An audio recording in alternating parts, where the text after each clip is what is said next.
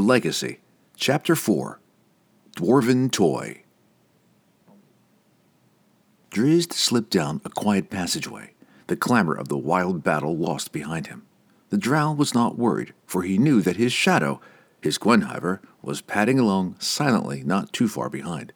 Of more concern to Drizzt was Regis, still stubbornly close to his back.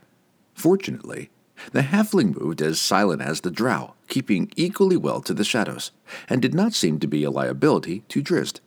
The need for silence was the only thing that kept Drizzt from questioning the halfling then and there, for if they stumbled on a number of goblins, Drizzt did not know how Regis, who was not skilled in battle, would keep out of harm's way.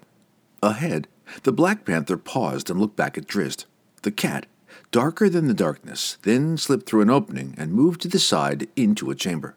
Beyond the opening, Drizzt heard the unmistakable snarling voices of goblins. Drizzt looked back to Regis, to the red dots that showed the halfling's heat sensing infravision. Halflings, too, could see in the dark, but not nearly as well as drow or goblins. Drizzt held up one hand and motioned for Regis to wait in the corridor, then slipped ahead to the entrance.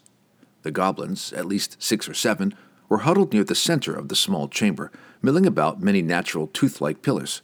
To the right, along the wall, Drizzt sensed a slight movement and knew it was Guenhwyvar, patiently waiting for him to make the first move.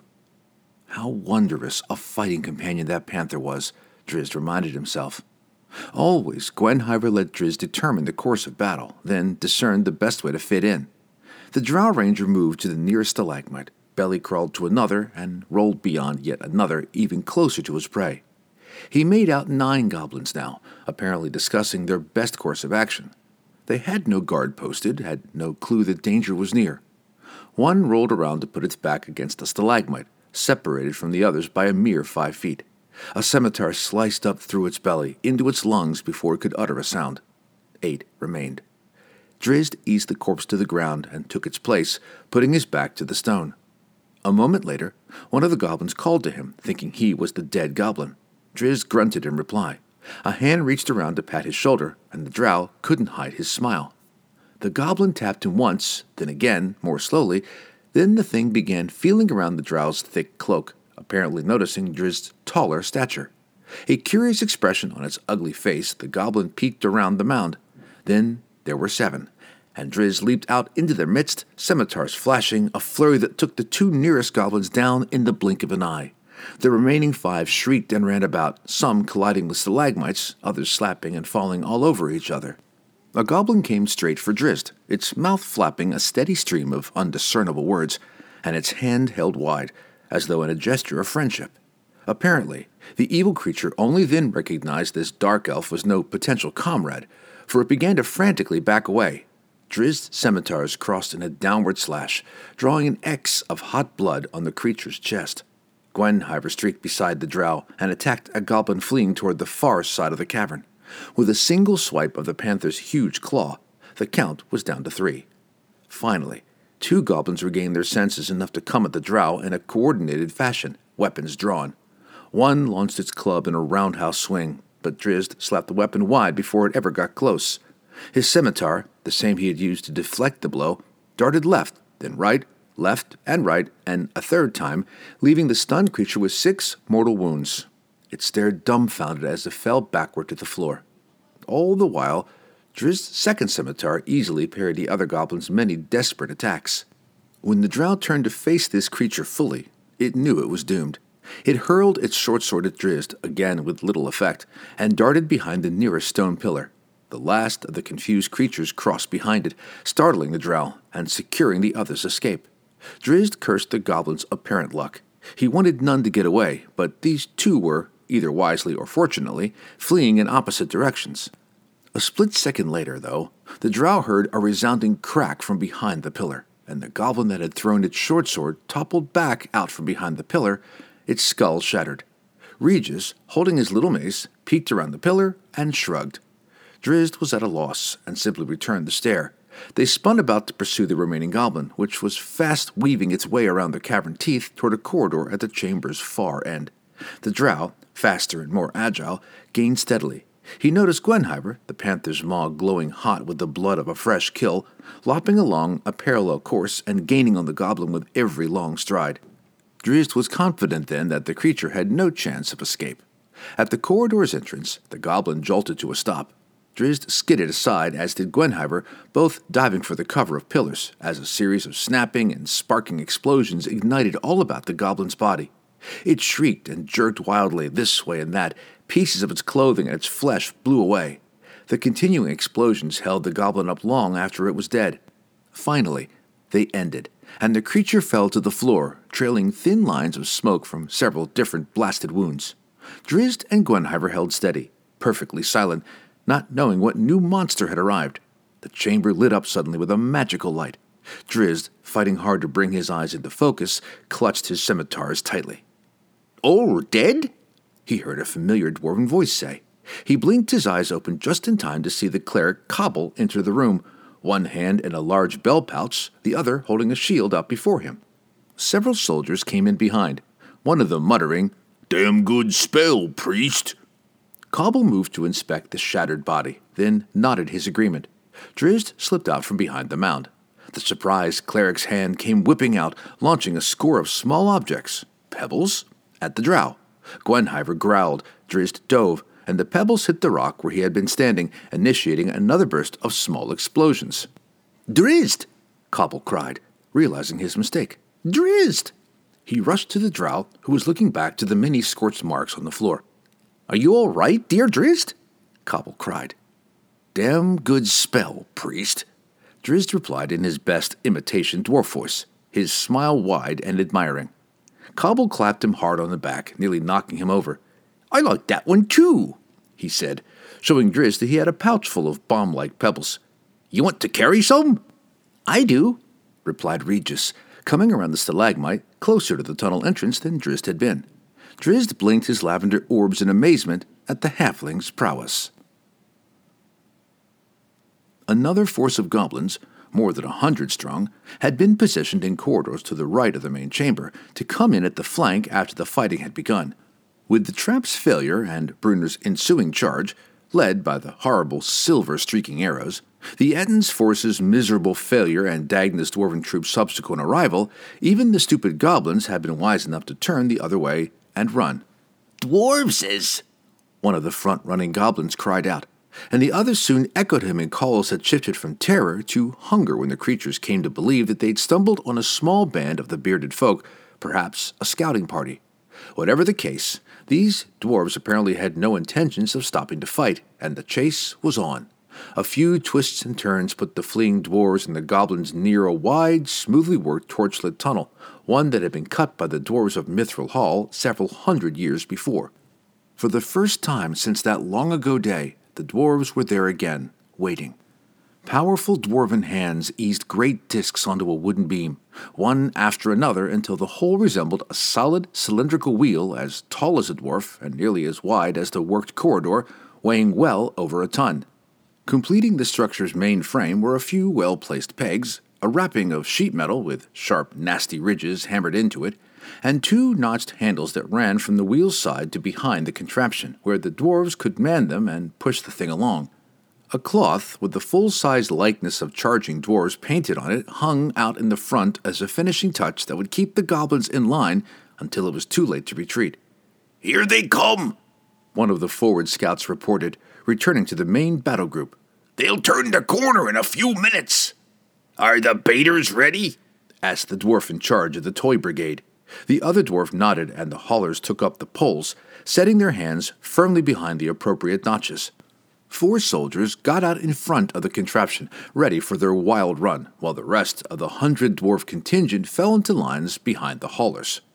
The cubbies are a hundred feet down, the boss dwarf reminded the lead soldiers. Don't miss your mark. Once we get the thing a rollin', we're not likely to be stopping it. Feigned cries of fear came from the fleeing dwarfs at the other end of the long corridor, followed by the whooping of the pursuing goblins. The boss dwarf shook his bearded face. It was so easy to bait goblins. Just let them believe that they had the upper hand, and on they'd come. The lead soldiers began a slow trot, the haulers behind them took up an easy pace, and the army plodding along behind the thunder of a slow rolling wheel. Another series of shouts sounded, and mixed in was the unmistakable cry of, Now! The lead soldiers roared and broke into a run. The massive toy came right behind, pumping dwarven legs, setting the devilish wheel into a great roll. Above the thunder, the dwarves began their growling song. Tunnels too tight, tunnels too low. Better run, goblin, 'cause here we go. Their charge sounded like an avalanche, rumbling undertones to the goblins' cries. The baiters waved to their approaching kin, then stopped beside the cubbies and turned to hurl insults at their goblin pursuers. The boss dwarf smiled grimly at the knowledge that he, that the toy, would pass the small alcoves, the only safe places in front of the contraption, a split second before the goblin hosts arrived there, just as the dwarves had planned. With no way to turn back, Thinking that they had encountered a simple dwarven expedition, the long lines of goblins hooted their battle cries and continued their charge. The leading dwarven soldiers joined the baiters. Together they dove aside into the alcoves, and the toy rumbled by, its disguising canopy making the front goblins slow their pace and wonder. Howls of terror replaced battle cries and echoed down the goblin line. The closest goblin bravely hacked at the bouncing dwarven image, taking the painted canopy down and revealing its disaster an instant before the creature was squashed. The fearsome dwarves called their war toy the Juicer, and the puddle of goblin fluid that came out the backside of the crushing wheel showed it was a fitting title. Sing me, dwarves! commanded the boss, and they took their chant to the great crescendos, their rumbling voices echoing above the goblin house. Every bump's a goblin head, pools of blood from goblin dead, Run, good dwarves, push that toy, squish the little goblin boys.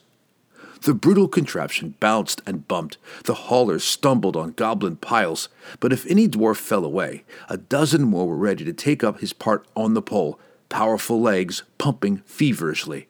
The army behind the contraption began to stretch out, dwarves stopping to finish off those broken goblins that still squirmed. The main host stayed close to the bouncing contraption, though, for as it came farther along the tunnel, it began to pass side tunnels. Predetermined brigades of dwarven soldiers turned down these, right behind the passing toy, slaughtering any goblins still in the area. Tight turn! The boss dwarf yelled, and sparks flew from the side of the steel covered outer stone wheels as they screeched along. The dwarves had counted on this region to stop the rolling monstrosity. It didn't, and around the bend loomed the end of the corridor, a dozen goblins scratching at the unyielding stone, trying to find escape. Let it go! cried the boss, and the wild rushing dwarves did, falling over each other as they continued to bounce along. With a tremendous explosion that shook the bedrock, the juicer collided with the wall. It wasn't hard for the cheering dwarves to figure out what had happened to the unfortunate creatures caught in between. Oh, good work! The boss dwarf said to his charges as he looked back around the bend to see the long line of crushed goblins. The dwarven soldiers were still battling, but now they badly outnumbered their enemies, for more than half the goblin force had been squashed.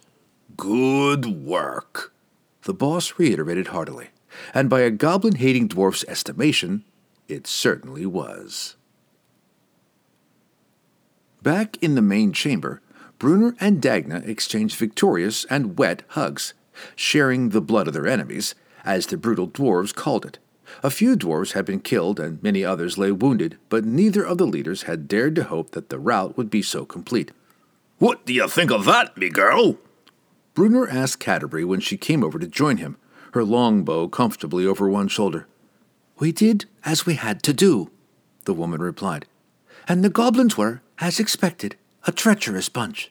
But I'll not back down on me words. We did right in trying to talk first.